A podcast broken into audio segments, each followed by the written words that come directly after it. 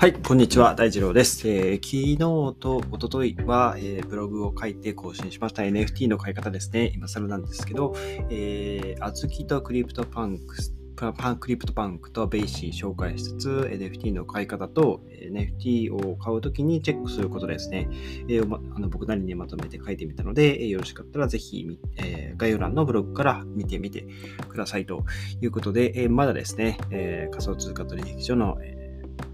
なんだっけ、アフィリエイトか、えー、承認を取ってないので、僕のリンクを踏んでも、えー、僕に何の利益も発生しませんので、えー、もし興味ある方いらっしゃったら、ぜひ、あの、僕のリンクをガンガン踏んで、えー、口座開設していただければなと思うんですけど、えっ、と、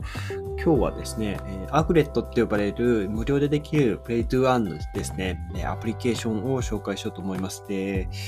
まあまあ、一言で言ってしまうと、無料でできるステップンですね。えっと、まあ僕はステップンやってなくて、えっと、まあ理由としてはあまり歩かないからって、えー、散々言ってたんですけど、えー、もう一つ理由あって、えっと、スニーカー高いんですよね。NFT のスニーカーが、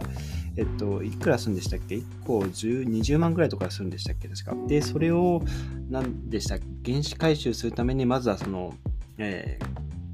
高い金を使って買った、えー、スニーカーを履いて、えー、テクテク歩いていって、まずはその買った分の、えーまあ、GMT だったかな ?GST だったかな？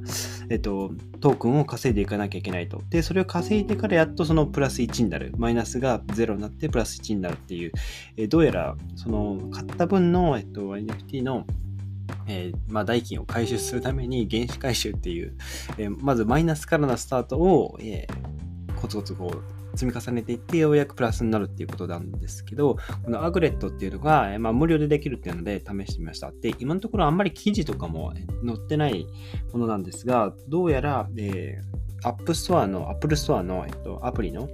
えー、ストアランキング、無料のゲームランキングに、えー、もう2位に入っている、食い込んでいるそうで、えー、実際このアクレットは、まあ、プレイして、まあ、プレイ自体は、えっと、すごく簡単ですし、まあ、全部ちょっと英語表記なんですけど、えー、結構簡単にプレイすることができます。で、まあ、その初期投資も、えー、かからないですし、ただ、えー、各スニーカーが、まあ、歩くことにスニーカーがこう、まあ、もらえるんですよ。スニーカーがこうエアドロップというの方らしいのかな、まあ、もらえるんですけど、まあ、各スニーカーがまだ NFT になってないんですね。で、これが、えー、NFT になるのが5月の14ぐらいっていう、ちょっとあのー、まだこの話もまだ正確じゃないんですけど、5月中に、NFT のエアドロップ、NFT 化する、スニーカーが NFT 化するっていう話が、出てるんですね。なので、まあ、今のうちにやっておいて、まあ、先行者利益というか、早くやっていたユーザーには、まあ、何かしら利益があるんじゃないかなと思ってやり始めたというところで、まあ、僕自身はもう、本当に近所を歩くだけですね、歩いたとしても300、400メートルぐらい歩いて帰ってくるぐらいなので、その、まあ、ガチでやっている方、あ、ガチでやってる方いらっしゃるとは思うんですけど、あんまりそのこのエアグレット内のそのトークンを稼ぐのにはまだまだ全然、えー、足りてない、もっともっと歩けよっていう感じですね。で、アグレットのトークンもまだその、えっと、メタマスクとかそういうウォレットとかにその送金できるできないっていう、その、まあ、送金できるっていう話自体もあんまりまだないんですけど、ゆくゆくはそのゲーム内通貨、えー、アグレットコインっていうのを、えーまあ、トークンにして、えーまあ、経済圏回していくっていう話があります。で、アグレットの CEO が元アディダスのディレクターの方、えー、ライアン・デビッド、えー、マリンさんかな？ムリンさんかな、えー、元アディダスの、えー、フューチャートレンドの、えー、ディレクターさんっていうことで、結構有名な、え、ブランド認知カテゴリーとか、え、いろんな賞を受賞していて、過去になんか1700万ドルぐらいの資金調達も、え、行ったことがあるっていうぐらい、え、まあ結構そのスニーカー界隈では有名な方らしいですね。はい。で、基本的にこれ使い方はまあ普通にアプリダウンロードして開いて、で、最初のスニーカーをあの3つの中から1つ選べるので、どれか好きなやつを選んで歩き始めていくと、で、確か1000歩か2000歩、2500歩かなぐらいで次のこうスニーカーがもらえたりするので、で、もらえるスニーカーって大体その最初にもらったスニーカーより性能がいいので、えー、履いて、えー、稼いでいくという話ですね。で、マップがあの表示されるんですよね。えーまあ、スネップンだと、確か歩く前に靴を、えー、まあ、セットしてスタートと押すったら、まあ、計測されるという形なんですが、アグレットの場合は、まあ、基本的にセットとかってする必要はないですね。で今、選択している、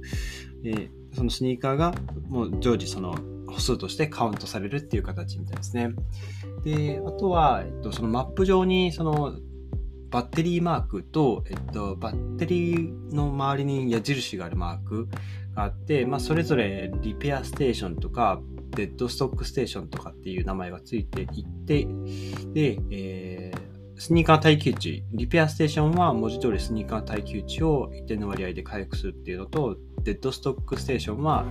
スニーカーの耐久値ですね。スニーカー履いて使っていくと壊れていくので、耐久値を全回復できるっていうのですね。あと、トレジャースタッシュっていうのもあって、アグレットのコインとかアイテムを獲得できる、まあ、マップに3種類の、えー、まあ、まあ、セーブポイントじゃないですけど、まあ、ステーションですね、えー、があるという仕組みになってますね。で、基本的にはまあこの3つをこうぐるぐるぐるぐる 回っていって、えー、歩いていくと、えー、どこまで歩いたのかっていう話で、結構遠くまで歩くことができるんじゃないかなっていうところで、えー、健康にもいいんじゃないかなと思います。で、基本的に、と招待コードですね。あの招待コード使ってやると、なんかそのアグレットコインが1000ポイントもらえるので、まあ、1000ポイントもらったかといって換金できるわけではないんですけど、ゲーム内通貨なので、今のうちにそのアグレットコイン持っておくと、えっと、まあ、実際にマーケットっていう方で、あ、シェルフか、シェルフっていう方で、まあ、出品出されているスニーカーがあるので、それを買うことができるんですね。で基本的に招待コードを使った方がいいです。あのステップアグレットで Twitter とかで検索すると、すでにやってる方が、まあ、招待コードとか、えー、公表してると思うんで、それを使って入力すると、紹介した人とされた人、それぞれに確か1000ポイント入るらしいので、えー、ぜひや入れみたい方は招待コードを入れてみてはいいんじゃないかなと思います。ですので、まあ、ステップンよりは非常にハードル、参入障壁が低いっていうことで、えー、僕も、まあ、外出て歩くとき、通勤中ってだけですかね、えー、やってみようかなと思います。で、これがまあ、全然、あの、ぶっちゃけ、投資になるっていうのはあんまり思ってないですね。あのただの プレイツーアンとして遊んでるだけなので、まあこれがどうなっていくのかっていうかですね。で今僕の状態だと、あ、これなんかアバターも決定できるんですよね。頭と帽子、えー、服、あとズボン、靴っていう自分のキャラクターを設定することができるんですね。で、えっと、今僕の、えー、コレクションで、靴がですね、あちなみにこれ、えっと、アプリ開いているとき、あそうですね、アプリ開いているときに、えっと、位置検索、えー、位置情報を共有するのか、えー、もう常時や、そこのアプリで位置情報を共有するのかっていう、まあ、レベルなんですけど、僕、あんまりアプリ使っているときだけ、その位置情報を共有するっていうふうにしていて、これだと、あの、まあ、なんだっけ、と歩いてる分無駄にしてるよみたいな 通知が来て、位置情報を常に共有してください。その方が、えー、アグレットコインが、えー、効率的に稼ぎますっていう通知がこう結構何回も出てくるんですけど、僕はかたくなに、えっと、あんまりそういう情報を共有したくないなと思う派なので、位置情報をこのアプリ使ってる時だけにしています。まあ、基本は別に、えー、このアプリ、うんぬん関係なく位置情報共有